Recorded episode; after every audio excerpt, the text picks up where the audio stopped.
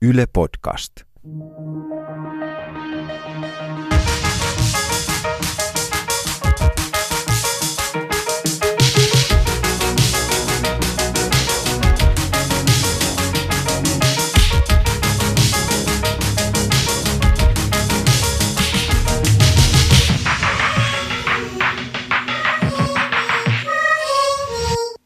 Tervetuloa. Tämä on Mitä vielä Ronja Salmi. Studiossa Ronja Salmi ja Emilia Valentin. Terve. Tämä podcast jatkaa siitä, mihin TV-ohjelma jäi. Mitä mietit Ronja Salmi käsitteli maailmanloppua, ympäristöahdistusta ja luopumista. Ja näistä teemoista jatketaan myös tässä podcast-jaksossa. TV-ohjelmassa kysyttiin muun muassa, mistä ihminen on valmis luopumaan ilmastonmuutoksen edessä ja Omalla kohdallani sellainen ultimaattinen kysymys tähän liittyen on se, että pitäisikö jättää lapset hankkimatta, koska ilmastonmuutos uhkaa. Ja se on meidän tämän päivän aihe, eli puhutaan vapaaehtoisesta lapsettomuudesta.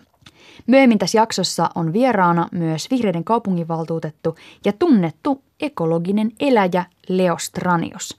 Leo muun muassa jättää puuron keittämättä aamulla, koska se säästää sähköä, mutta hänellä on lapsia. Eli loistava keskustelukumppani tulossa vähän myöhemmin meidän kanssamme tänne pohtimaan sitä, että minkälaista on ekologinen elämä ja voisiko siihen kuulua myös lapsettomuus. Tämä lapsikysymys on ollut mulle sellaisia ekoja kysymyksiä, jotka pyöri päässä, kun Mitä mietit Ronnisalmi-ohjelmaa lähdettiin suunnittelemaan. Emmy, sä oot tämän TV-sarjan ohjaaja ja kun kuulit tämän kysymyksen, niin mitä ajattelit ensimmäisenä? No mä lähdin ehkä äh, tarkastelemaan tätä siitä kulmasta, että kun olen, olen tota, reilusti päälle kolmekymppinen nainen, niin, niin, niin asia on mulle silleen ikään kuin polttavan ajankohtainen jo oman biologisen suorituskykyni kautta. Ähm, ja ratkaisuja pitäisi niin kuin näillä näppäimillä niin sanotusti tehdä. Mulle ehkä se painavin syy, jos mietitään ekokulmaa, on se, että mua pelottaa ottaa mahdollinen vastuu siitä, että minä omalla oikeudellani, mutta itsekkäistä syistä tekisin tähän kauheaan maailmaan uuden jälkeläisen. Eli sua erityisesti painaa se ajatus siitä, että jos tänne tulisi sinun tekojesi seurauksena lapsi, niin se eläisi kurjassa maailmassa. Kyllä, kyllähän tämä niin kuin maailma, missä tällä hetkellä eletään, niin aika niin kuin surullisia tarinoita meille kertoo. Ja tähän ekologiseen lapsettomuuteen, jos sitä niin voisi kutsua, niin liittyy ehkä sellainenkin pointti, sitten kun sitä pohtii myöhemmin, että kuinka paljon tällainen lapsi, joka tänne tulee, myös sitten edesauttaa sitä ilmastonmuutosta ja omalla kulutuksellaan ja elämällään sitten saastuttaa palloa lisää. Ja kolmantena pointtina ehkä sitten on tämä maapallon liikakansoitus ja räjähtänyt ihmismäärä, joka meitä ilmeisesti uhkaa – ei Suomessa, mutta muualla maailmassa. Kyllä. Tuntuu, että on tällä hetkellä ihan tämmöinen munakana kysymys, joka ajaa mut ainakin semmoiseen niin tietynlaiseen eksistentiaaliseen kriisiin, että samaan aikaan meidän syntyvyys on radikaalissa laskussa ja sitten toisaalta meidän pitäisi ottaa huomioon se, että me enää te- painettaisiin yhtään uutta hiiliha- hiilijalanjälkeä täällä meidän maapallollamme. Eilen Instagram-livessä tuli myös hyvä pointti sit liittyen tähän, että – tähän lapsettomuuteen, että mitä järkeä on säästää tätä palloa ja elää ekologisesti, jos sitä ei tee juuri niille tuleville sukupolville. Että kaikki tämä kamppailu sen eteen, että eläisi paremmin ja ilmastoa säästäen, niin mikä järki siinä on, jos sitä ei tee omille lapsilleen. Mutta tätä vastaan mä ehkä argumentoisin sillä, että, että kyllä mun mielestä ihminen voi tuntea solidaarisuutta myös muita kuin omia, omia lapsiaan ää, kohtaan, että – en mä välttämättä ajattele, kun mä teen jotain ekologisia valintoja, että tämä on nyt sitten mun tulevalle tyttärelle tämä kauramaito, vaan enemmänkin se on ajatusta siihen, että tämä on, tämä on valinta niin kaikille meille. Voisiko ajatella näin härskisti, että adoptio olisi ekologinen tapa hankkia lapsia? No tätä itse asiassa tuolla Instagramissa paljon heitettiin, että, että adoptio ja moni sanoikin itse suuntaavansa adoptioon johtuen just tällaisista ekologisista ajatuksista. Mutta sitten taas siinä muu tulee mieleen se, että jos sä adoptoit vaikka sanotaan kehittyvästä maasta lapsen tänne Suomeen, niin ihan yhtä laillahan se lapsi alkaa täällä sitten kuluttaa länsimaisten kulutustottumuksien mukaisesti. Että toki silloin mm, liikakansoitusta tai, tai väestön radikaalia kasvua jollain tavalla tulee siinä rajoittaneeksi, mutta että yhtä lailla sitten se siirret jonkun henkilön tänne kuluttamaan tosi isosti. Suurin osa meistä varmaan tietää, mitä Kiinassa esimerkiksi on tehty liittyen lasten saannin säätelyyn. Uskot sä, että tällaiseen voitaisiin mennä meillä länsimaissa ja, ja minkälainen lopputulos sillä olisi? Se tuntuu tosi utopistiselta ajatukselta ja nämä kaikki kelat, mitä mä tässäkin heittelen, niin on yleisesti ottaen aika teoreettisia. Että omalla kohdallani ihan siis en yhtään tiedä, mitä tuun valitsemaan, mutta siitä, että voisiko olla jotain säätelyä – niin tavallaan miksi ei? Että ehkä maailmassa joskus on sellainen tilanne, että meidän pitää asettaa ihmisille vaikka jotain henkilökohtaisia päästörajoituksia, että jokaisella ihmisellä on tietty määrä, mitä hän voi päästellä menemään ja sitten erilaisilla valinnoilla sitä mittaria voi suuntaan tai toiseen liikuttaa. Miten näitä mitattaisiin, miten se homma tehtäisiin käytännössä, minkälaista kauppaa näihin päästöihin tulisi liittymään, niin en osaa vastata. Niin ja tässä päästään mun mielestä taas niin takaisin sinne filosofian poluille tai oikeastaan myöskin politiikkaa ja, ja niin kuin, äh, ihmisen perusoikeuksiin ja vapauden käsitykseen. Ähm, onko meillä oikeus, onko se perusoikeus toteuttaa meidän mielihaluja biologista viettiä? Onko se todella niin vai onko enemmän kyse siitä, että, että se on meillä kulttuurinen tapatottumus tai joissain yhteiskunnissa ehkä myös niin kuin meidän sosiaalinen turvaverkko? Syntyvyys puhuttaa myös isommin tällä hetkellä yhteiskunnassa. 9.4. Helsingin Sanomat uutisoi, että suomalaisten syntyvyys on romahtanut. Suomessa syntyy tällä hetkellä vähemmän ihmisiä kuin meiltä kuolee porukkaa, eli kansa tässä kutistuu ihan kunnolla. Tämä on täysin uutta ja ainoastaan sotavuosina 1940 ja 1918 on ollut vastaavanlainen tilanne. Eli jotain on tapahtunut ja suomalaiset lisääntyvät vähemmän. Joo, samaan, samaan olen törmännyt, että, että nykyistä tilannetta on verrattu meidän pahimpiin nälkävuosiin. Eli jotain on todella tapahtunut ja paljon on arvuuteltu, että mitkä ne tekijät ovat ja tästä on erinäköistä tutkimustulosta. Nämä Suomen graafit on mun mielestä kiinnostavia, mitä tulee syntyvyyden laskuun, koska esimerkiksi Ruotsissa tilanne ei ole ollenkaan samanlainen. Mutta sitä voidaan sitten taas toisaalta selittää sillä, että Ruotsihan ei ollenkaan ottanut samalla tavalla hittiä tuossa viimeisimmässä talouskriisissä, toisin kuin Suomi, joka on vasta ihan viime aikoina päässyt nousemaan sieltä laman kynsistä. Hilpeät ruotsalaiset, vakavaraiset, nymfomaanit voivat hyvin. Jälleen kerran. Tiedätkö mua tälleen niin wannabe-hippinä, joka haluaisi asua puussa, niin eniten ehkä huolettaa se, että eikö ihmiset enää halua panna.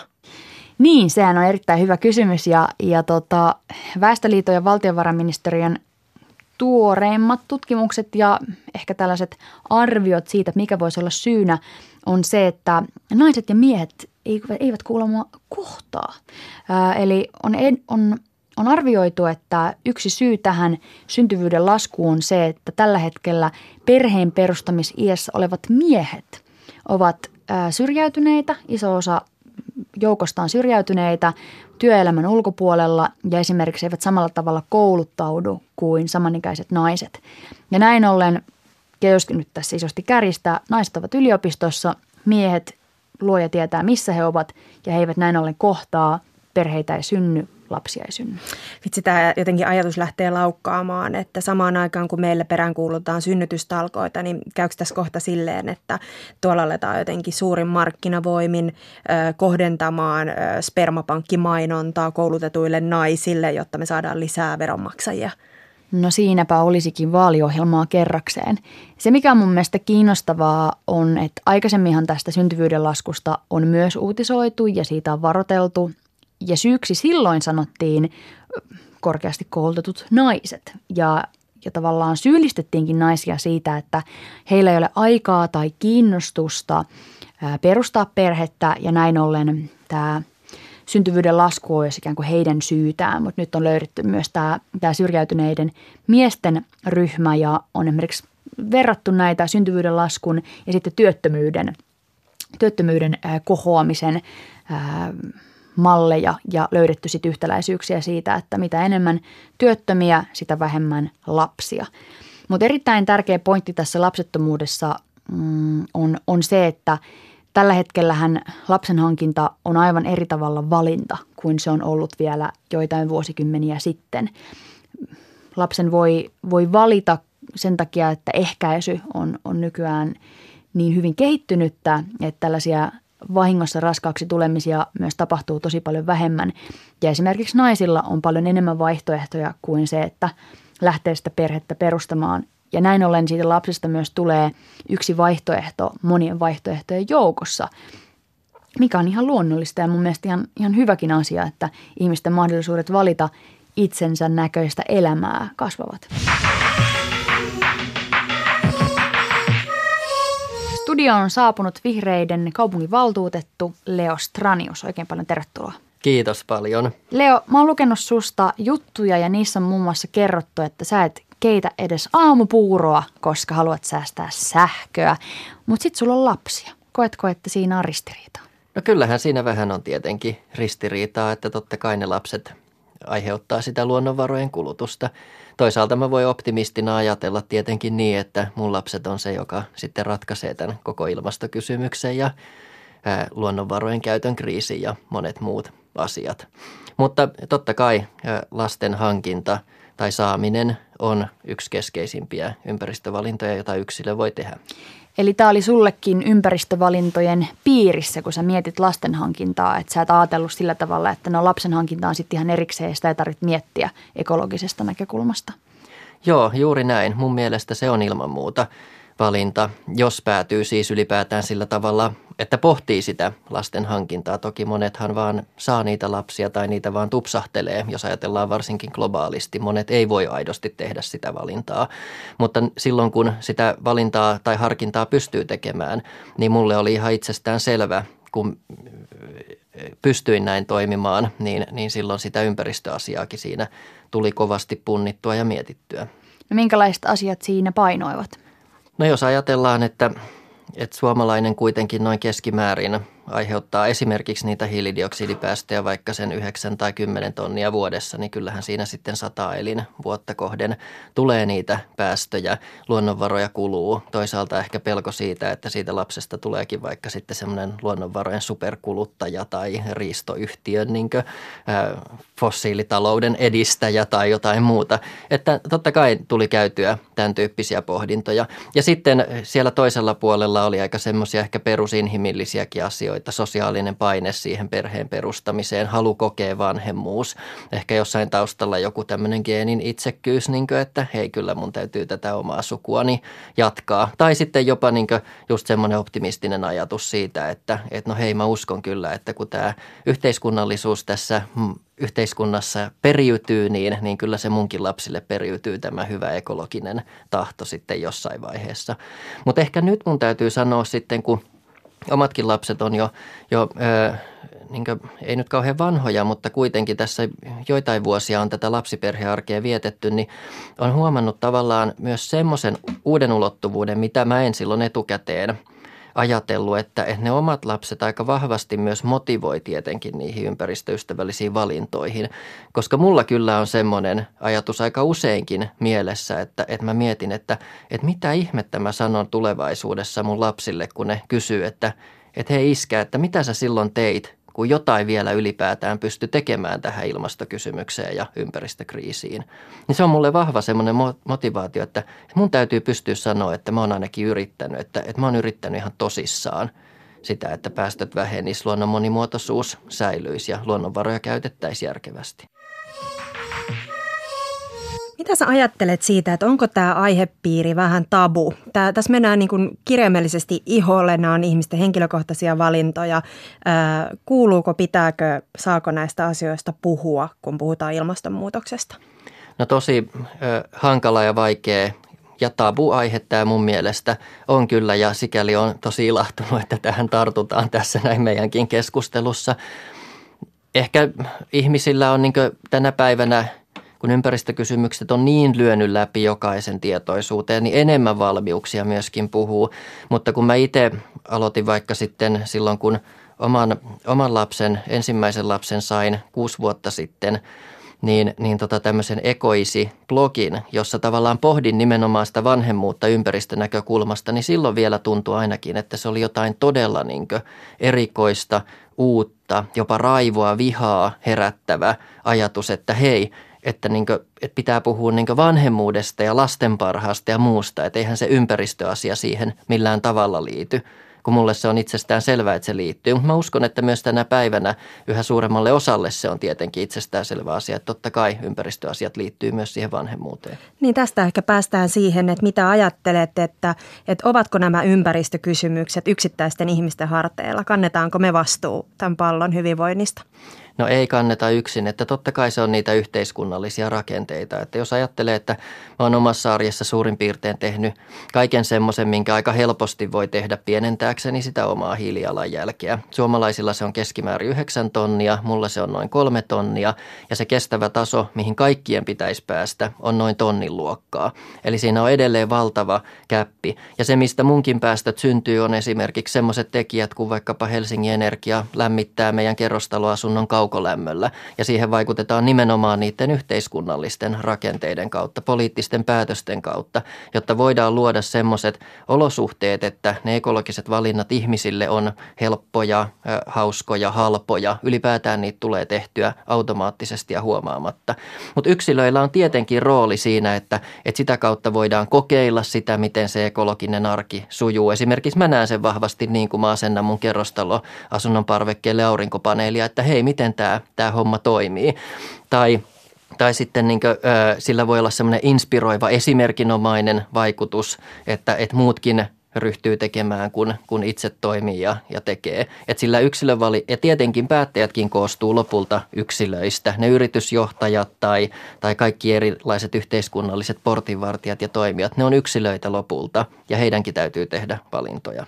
Mainitsit tuossa, että ihmiset on jopa raivostuneet, kun sä oot pohtinut lapsia ja ekologisuutta yhdessä. Ja mä kyllä jaan ton, ton sun kokemuksen siitä, että muistan kun oon ekan kerran sanonut ääneen tämän, että olen miettinyt sitä, että jos jättäisinkin lapset hankkimatta, koska ilmastonmuutos ja, ja hyvin pessimistinen kuva tulevaisuudesta, mikä mulla ainakin hetkittäin on, niin erityisesti vähän vanhemmat ihmiset ovat raivostuneet siitä, kokeneet sen hyökkäyksenä omia valintojaan kohtaan ja sitten myöskin tavallaan vanhem, vanhemman omaisesti sanoneet, että, että kun vähän vanhenet ja viisastut, niin kyllä sinullakin se kello sitten tikittää.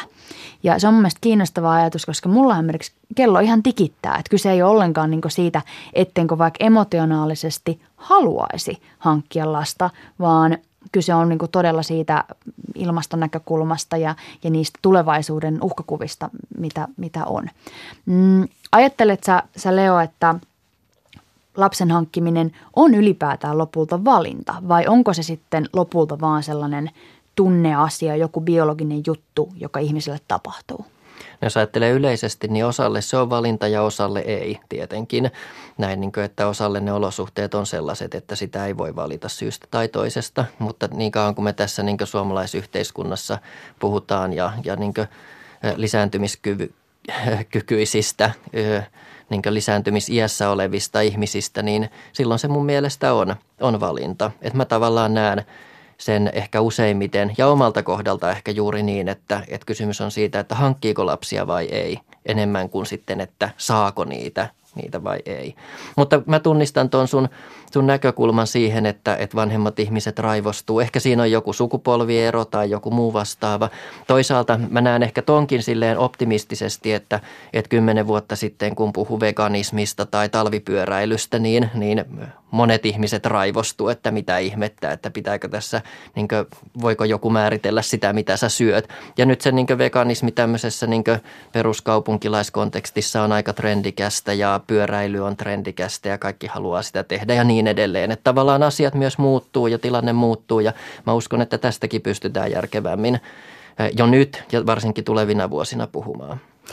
Niin, mä olen miettinyt paljon tota, että useasti erityisesti kun ilmastoasioista puhutaan, niin ähm, liitetään sana luopuminen tähän yhteyteen.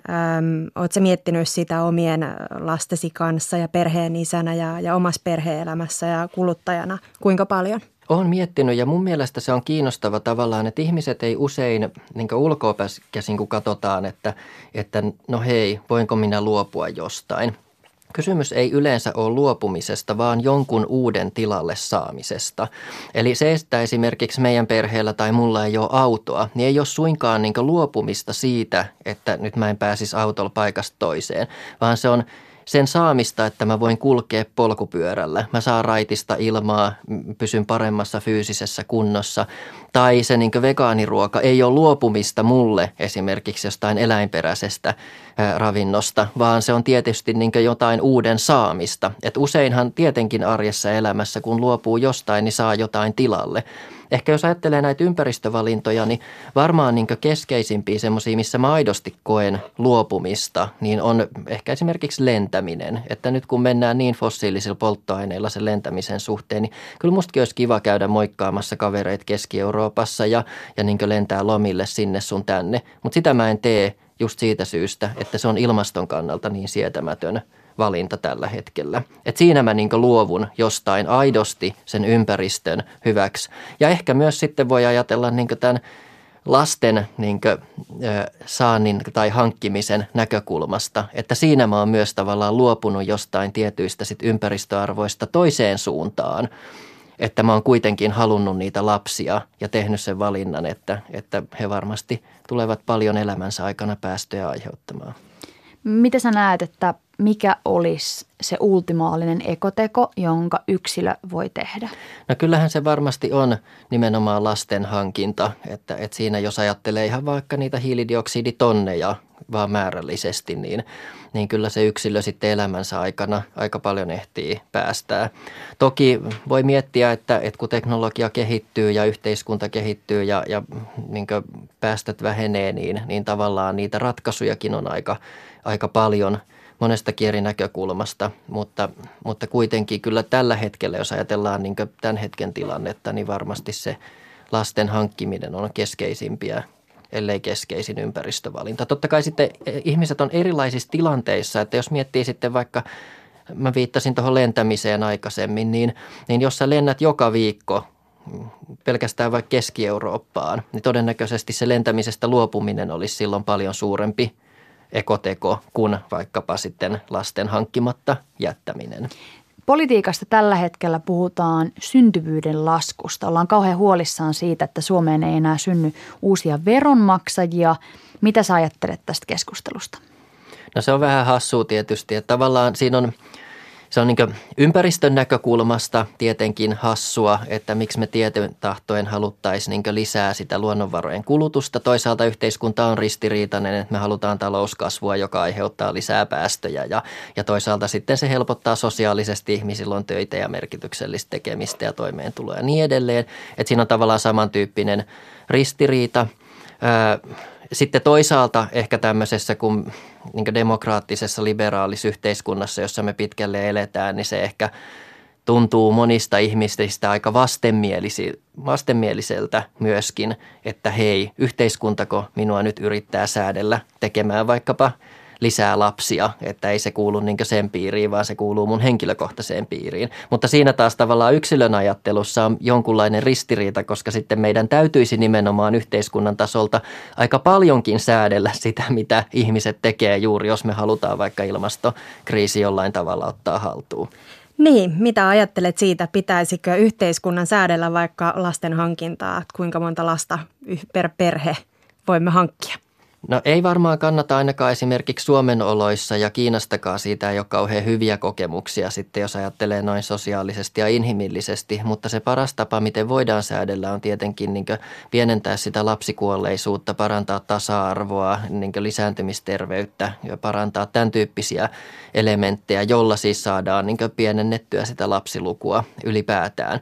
Mutta sitten totta kai voi pohtia semmoisia niin poliittisesti täysin mahdottomia niin ajatuskulkuja, että nyt nyt meillä Suomessa on vaikka lapsilisää, että taloudellisesti kannustetaan siihen jollain tasolla, että, että lapsia tehdään. No tietenkään se varmaan kenellekään ole oikeasti syy tehdä lapsia, että saisi lapsilisää, mutta, mutta voisi ajatella, että, että tietenkin täytyisikö maksaa jotain niin tämmöistä hiiliveroa vaikkapa jokaisen yksilön erikseen, että, että jos me mietitään, että EUn päästö kauppamarkkinoilla, niin se hiilitonnin hinta on tällä hetkellä ehkä olisiko 10-12 euroa suurin piirtein. Ja jos se jokaisen suomalaisen keskimääräinen kulutus on noin vaikka 9 tonnia ja satavuotiaaksi elät, niin siitä voi sitten laskea, että kuinka paljon sitä ilmastoveroa joutuisi maksamaan. Jos nyt sitten kuitenkin päättää ottaa tämän askeleen eteenpäin ja onnistuu saamaan lapsia ensinnäkin, niin kuinka elää ekologisesti lapsen kanssa? No jos ajattelee yksil, yksilön kulutusvalintoja, niin keskeiset on asuminen, liikkuminen ja ruoka ja sitten sen jälkeen se muu kulutus. Eli silloin kysymys on siitä tietenkin, että asuu mahdollisimman tiiviissä neliöissä, lämmittää sen kotinsa uusiutuville energialähteillä ja käyttää aurinko- ja tuulisähköä tai muita uusiutuvia maalämpöä ja niin edelleen. Tai sitten liikkumisen suhteen se tietenkin on, ettei lennä tai liiku autolla. Varsinkin lapsiperheessä se lähimatkailu ja pihamatkailu on erittäin kätevää ja usein myös niin käytännöllistä ja suosittua. Tai sitten sen ruoan suhteen, niin tietenkin kannattaa syödä kasvisvoittoisesti ja kasvispainotteisesti parhaana vaihtoehtona tietenkin se vegaaniruokavalio. Hmm. Kaipaako sun lapset joskus Kanarialle Bamselomille, kun ne kuulee, että kaverit on käynyt reissussa? Miten sä isänä selvität sen heille? Itse asiassa meillä oli just semmoinen tilanne, jossa mun puolisot lähti työmatkalle ja joutui menee lentokoneella sinne ja tästä keskusteltiin neljä- ja kuusivuotiaiden lasten kanssa ja heitä villitsi se ajatus, että miksi äiti saa lentää ja me ei lennetä ja, ja he haluavat myös kokeilla lentämistä, jonka mä sitten tietysti jyrkästi kielsin, että me ei nyt vielä lähdetä tässä niin lomalennoille, että lomaillaan ihan muuten. Mutta kyllä tavallaan, että, että tietenkin syntyy tämmöistä niin painetta ja, ja uusia tarpeita, kun niin katsotaan, miten ympärillä oleva yhteiskunta toimii. Että, että totta kai sillä esimerkillä on paljon vaikutusta, miten me tehdään tai miten meidän lähipiiri toimii, niin, niin se myös kiinnostaa niitä lapsia. Tässä lentämispointissa on mielestäni tosi kiinnostavaa se, että mä itse huomaan, että ne ihmiset mun lähellä, jotka pohtii lentämisen vähentämistä tai jopa lopettamista, on sellaisia, jotka on reissannut aivan hulluna ympäri ämpäri maailmaa. Ja mullakin on tällä hetkellä se kela, että mä haluaisin vähentää lentämistä ja mä tunnen siitä superhuonoa omatuntoa. Mutta hyvähän mun on sanoa, kun mä oon käynyt Hongkongit, Sri Lankat ja niin kuin ties missä surffaa ympäri maailmaa. Mutta sitten se, että sen kieltää joltain sellaiselta tyypiltä, joka ei ole sitä ollenkaan vielä tehnyt, niin sehän tuntuu myös aika niin kuin ikävältä ajatukselta. Kyllä vain. Et tietenkin tässäkin mä oon taas sen verran optimisti että, että kyllä meillä jatkossakin jonkunlaista lentoliikennettä on ja toivottavasti ne lentokoneet kulkee biokaasulla tai biopolttoaineilla tai sitten jopa sähköllä tai muuten uusiutuvilla, että, että lentäminen nyt tuskin tässä niin kokonaan lakkaa. Ja sitten täytyy löytää myöskin niitä tapoja jollain tavalla kompensoida sitä, mutta Kyllä, tavallaan toi on tilanne, mutta jälleen kerran, että luopuu jostain, saa jotain muuta tilalle – Sä et voi kuvitellakaan, miten hienoja kesälomareissuja meillä lasten kanssa on ihan ilman autoa tai lentämistä. Tai miten upeita reissuja, vaikka mä oon voinut myöskin toteuttaa, kun on mennyt junalla Kiinaan tai kiertänyt bussilla latinalaisen Amerikan ympäri tai matkustanut pitkin poikin Eurooppaa junalla ja niin edelleen. Että tavallaan, totta kai, ja totta kai sekin kuluttaa luonnonvaroja sietämättömän paljon, mutta meillä on myös parempia vaihtoehtoja. Leo, minkälaisena sä sitten näet maailman tulevaisuuden, kun sulla on lapsia ja ilmastonmuutos uhkaa?